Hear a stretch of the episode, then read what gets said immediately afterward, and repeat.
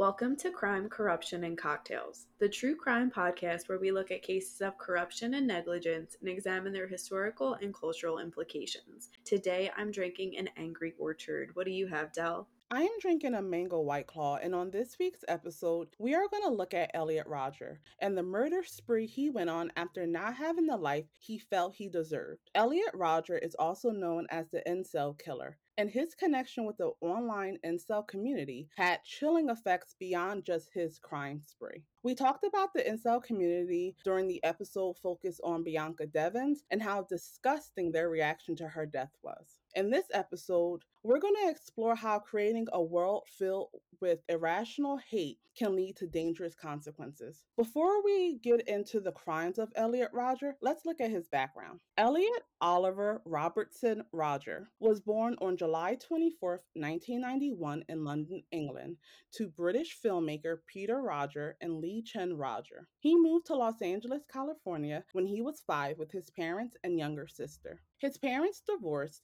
and his father went on to remarry. Elliot had a strained relationship with his new stepmother. Starting from the age of eight, Elliot was in the care of multiple therapists. Due to his mental troubles that were never formally diagnosed, Elliot was bullied in school. During ninth grade, he wrote in his diary that he cried every day after school. Around the same time period, Elliot dove into the online world through the game World of Warcraft. When he turned 18, he became even more isolated. He tried to attend community college but dropped out of several schools. Elliot stated later that he was unable to make friends, and the people around him recounted later that he frequently rejected people's attempts at friendly interactions with him. This extended into romantic relationships. He often expressed his frustration with his romantic failings through a YouTube channel. He had several negative incidents that he described in his later manifesto. One incident included him throwing coffee on two women, using a super soaker filled with orange juice on women playing soccer in the park, and throwing a drink on a couple. Another incident that he described as the trigger event for his later act happened in July of 2013 when he was at a party. Rodger wrote that after being mocked at a party after he tried and failed to shove some girls over a 10 foot ledge. Instead, other boys pushed him over and his ankle was injured. When he went back for his sunglasses, he was again mocked and beaten. A neighbor saw Rodger come home crying and vowing to kill the men involved and then himself. Rodger wrote a 107,000 word manifesto named Elliot Rodger, My Twisted World, and emailed it to 34 people, including his parents and therapist. He also released a YouTube video named Elliot Roger Retribution. In the video, he says, quote, Tomorrow is the day of retribution, the day in which I will have my revenge against humanity, against all of you. For the last eight years of my life, ever since I hit puberty, I've been forced to endure an existence of loneliness, rejection, and unfulfilled desires, all because girls have never been attracted to me. Girls gave their affection and sex and love to other men, but never to me. I'm 22 years old and I'm still a virgin. I've never even kissed a girl. I've been through college for two and a half years, more than that actually, and I'm still a virgin. It has been very torturous. College is the time when everyone experiences those things, such as sex and fun and pleasure. Within those years, I've had to rot in loneliness. It's not fair. You girls have never been attracted to me. I don't know why you girls aren't attracted to me, but I will punish you all for it. It's an injustice, a crime, because I don't know what you don't see in me. I'm the perfect guy, and yet you throw yourselves at these obnoxious men instead of me, the supreme gentleman. End quote. His manifesto and online forum posts also shed light on his feelings toward minorities. He said that he opposed interracial dating and made several racist posts regarding African American, Hispanic, South Asian, and East Asian people, stating that seeing men of these ethnic groups socializing with white women, quote unquote, makes you want to quit life. In his manifesto, Rodger made a racist comment regarding another boy, outlining some of his plans, stating, quote, How could an inferior, ugly black boy be able to get get a white girl and not me. I am beautiful and I am half white myself. I am descended from British aristocracy. He is descended from slaves. On the day before the day of retribution, I will start the first phase of my vengeance, silently killing as many people as I can around Isla Vista by luring them into my apartment through some form of trickery. The second part of his plans were what he termed revenge against women. He stated, quote, The second phase will take place on the day of retribution itself, just before the climactic massacre, my war on women. I will attack the very girls who represent everything I hate in the female gender, the hottest sorority of UCSB, end quote. UCSB is, of course, the University of California at Santa Barbara. In September of 2012, Elliot started preparing for his plans by visiting a shooting range where he practiced firing handguns. In November, he purchased a Glock handgun. Later in early 2013, he brought two Sig Sauer P226 pistols, which he wrote were, quote, much higher quality than the Glock, end quote. These guns were purchased legally, and gun experts later stated nothing in Elliot's past would have prevented him from purchasing the weapons. On May 24, 2013, Elliot Rodger started his deadly murder spree. He killed three people in his apartment, including his two roommates, George Chen and James Hong, and a third man that was visiting,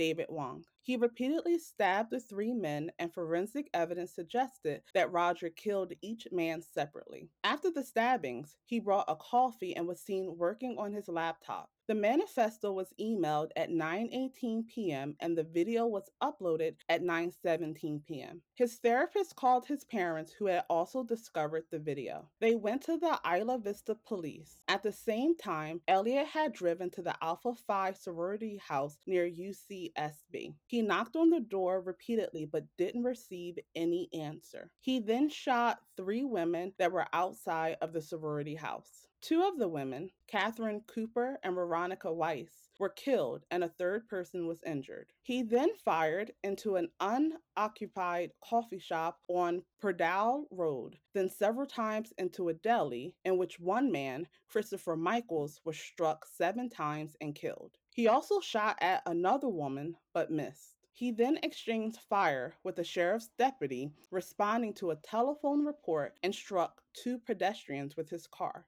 Rodger shot and wounded three people at Sabado Tarde Street and struck a skateboarder and two cyclists with his car. After turning east on Sabado Tarde, he struck another skateboarder with his car and shot two other men at the intersection. At Sabado Tarde near Little Acorn Park, Rodger exchanged gunfire with three sheriff's deputies and was shot in the hip. At 9:35 p.m., police found Rodger dead inside his car from a self-inflicted gunshot wound to the head. In his car were three pistols, knives, six empty 10 round magazines, and 548 rounds of unspent ammunition. In total, Elliot Rodger killed six people who were all students of UCSB. He also injured 14 other people. Jenny, what do you think of Elliot Rodger and his beliefs?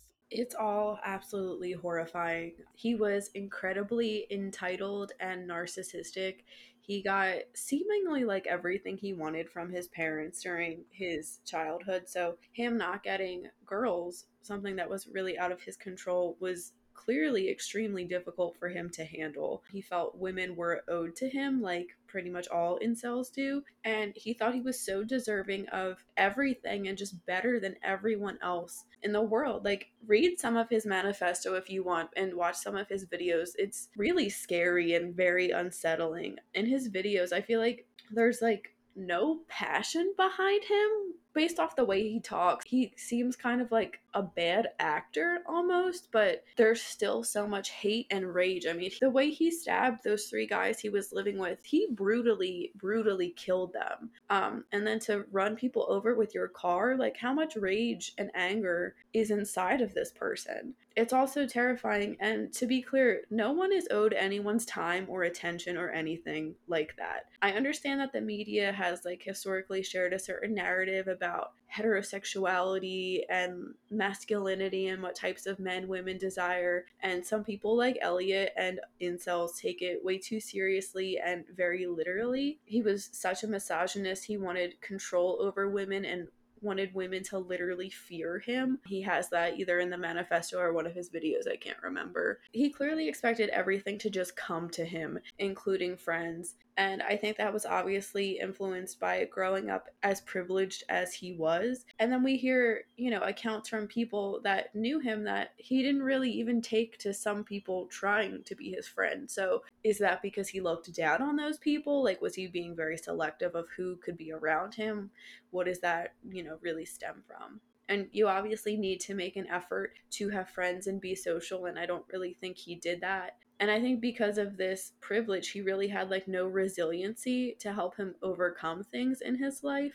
And he was getting professional help, which is really good, but that can only go so far when you don't take the steps that the professionals are giving you. Like I had heard that a psychiatrist had given him medicine and then he didn't want to take the medicine, which, you know, that happens a lot of times, but I think in most cases they give you medicine for a reason. I don't think he really had like a sense of self or who he was. It really seemed like he did everything with other people in mind. So it's no surprise that people probably picked up on that and felt that he wasn't a genuine person and people didn't want to date him or be his friend because of that. He's also very self hating, I would say. He says how much he hates interracial relationships and he himself is biracial. So that's kind of another interesting aspect. I didn't know about his actions beforehand, like throwing coffee on people and orange juice just because there was a happy couple near him or a woman didn't smile at him. So he had to throw something on them. It's so scary to think about. And again, it goes back to what he thought he was owed as a person.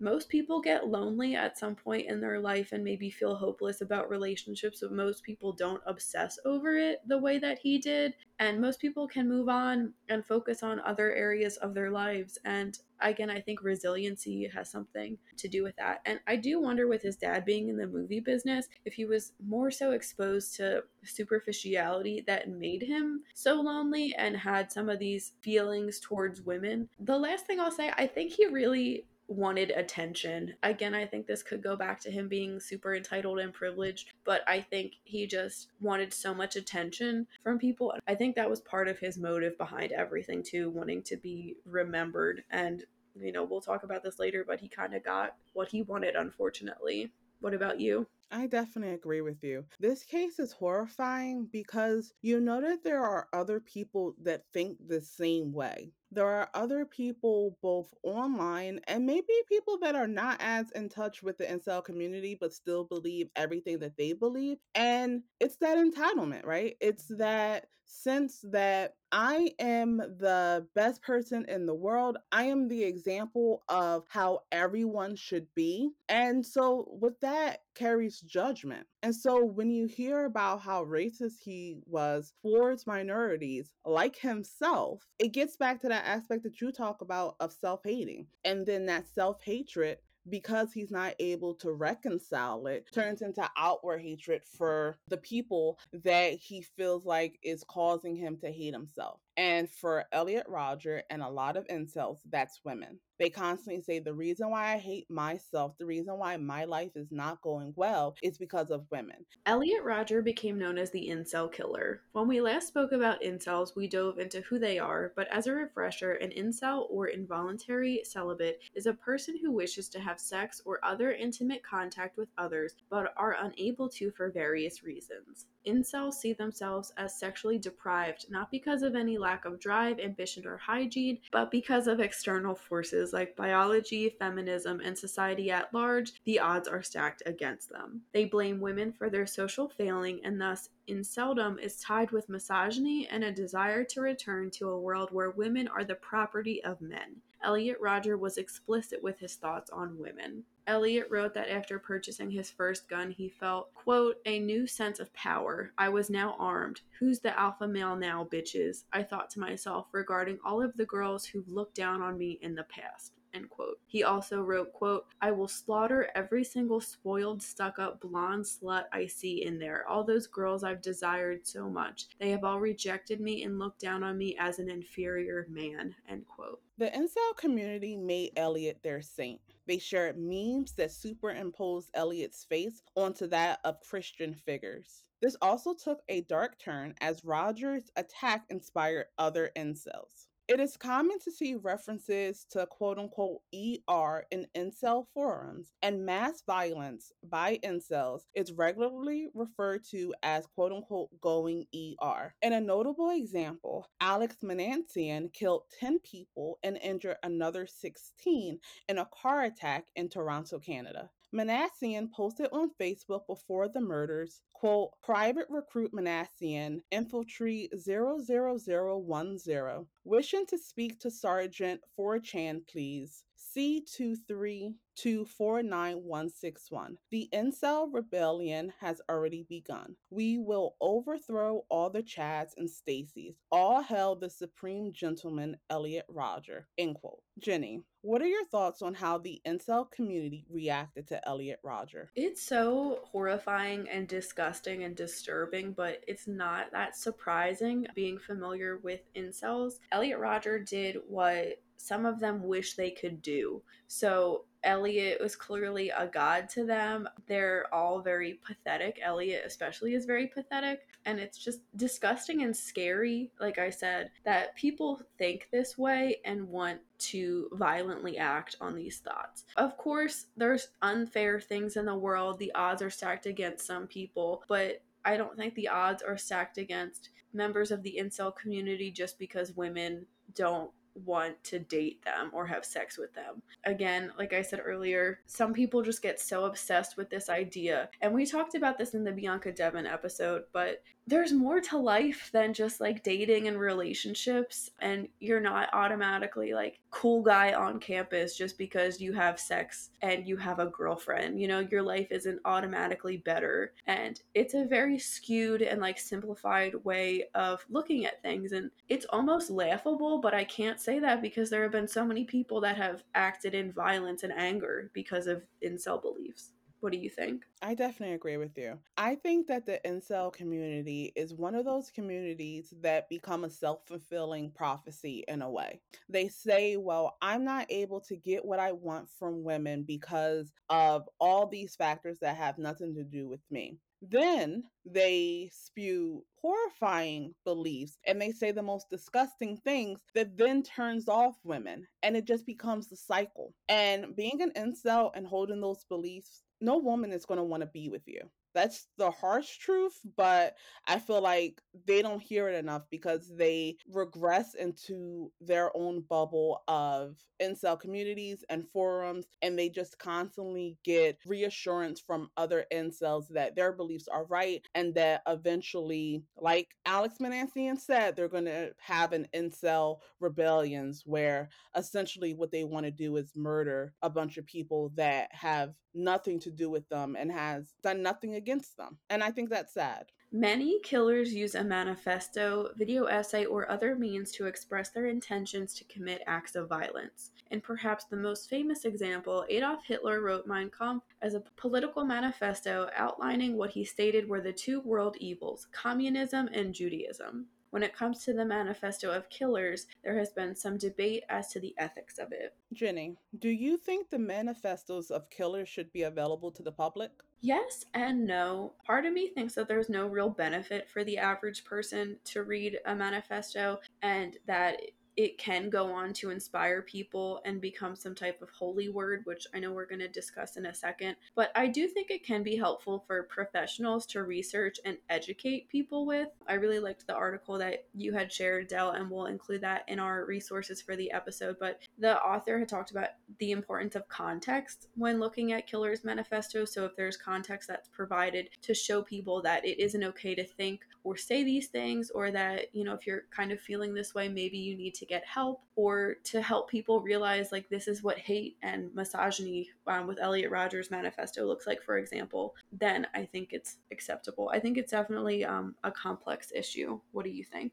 Yeah, I definitely think it's one of those things where the public good needs to outweigh any potential harm that it can cause. So, in that, I do think that we should make manifestos public because they serve as a record for the intentions. Many people wonder if publishing this type of content, that being killer manifestos and other things that have been written or said by killers, inspires copycats. A copycat crime is a criminal act that is modeled or inspired by a previous crime. The copycat effect is the alleged tendency of sensational publicity about violent murders or suicides to result in more of the same through imitation. The term was first coined around 1916 due to the crimes that were inspired by Jack the Ripper. Due to the increase of replicated crimes, criminologists soon began to believe that media coverage played a role in inspiring other criminals to commit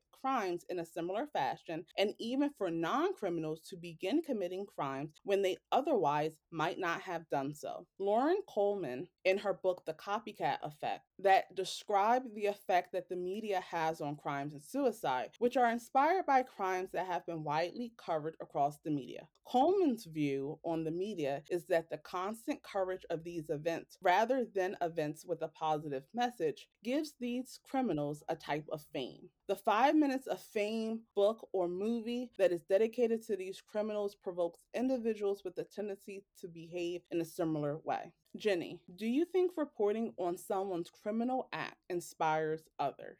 I think it definitely can. I'm not sure statistically speaking how common like copycat killers are, but we definitely have heard of cases with Ted Bundy and the Columbine shooters. We talked about Alex Minassian, and then there was another shooter in Tallahassee, Florida that was inspired by Elliot Rodgers. I think it definitely does influence people to commit or attempt to commit horrible crimes. Like I said earlier, I think Elliot Rodgers really wanted attention, and I think that there are some people that are just so desperate for attention one way or another to just be recognized and known or to have their like beliefs validated that the media is a really big influence, I guess you could say, on them. The media is something that's really important to them. And we've seen other killers like thrive off it, um, people that love to give interviews, things like that. People want to be known. I think it's it's a human trait. People want to be recognized, but some people can obviously take that way too far. What do you think? I definitely agree. It reminds me of a saying, and I'm probably going to butcher it, but it goes along the lines of it's better to be infamous than unknown. And I think that a lot of these killers, especially serial killers and mass shooters, school shooters, all in those categories, they thrive on that